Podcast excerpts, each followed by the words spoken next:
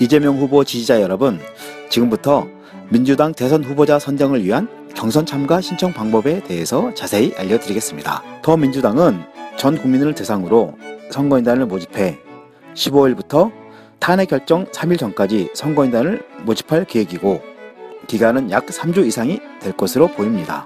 신청 자격은 2017년 2월 15일 현재 만 19세 이상인 자입니다. 신청 방법은 서류, 전화, 인터넷 접수 세 가지로 나누어집니다.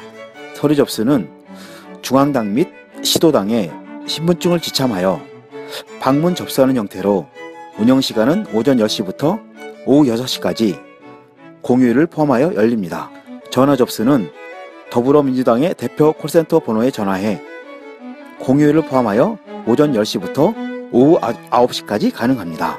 전화번호는 1811-1000 가장 사람이 몰릴 것으로 우려되는 인터넷 홈페이지는 19일까지는 범용 공인인증서를 20일부터는 범용 공인인증서와 은행용 공인인증서를 모두 사용할 수 있으며 신청 기간 내 24시간 내내 접수할 수 있습니다. 본인과 가족은 물론 주위의 지인 최소 10명 이상을 경선인단에 참여시키고 더 중요한 것은 실제 투표에 반드시 반드시 참여하는 것이 중요합니다. 지난 2012년 경선에서 모바일로 100만 명이 시청해서 58만 명이 참여한 적이 있다고 합니다. 42만 명은 뭐 했을까요?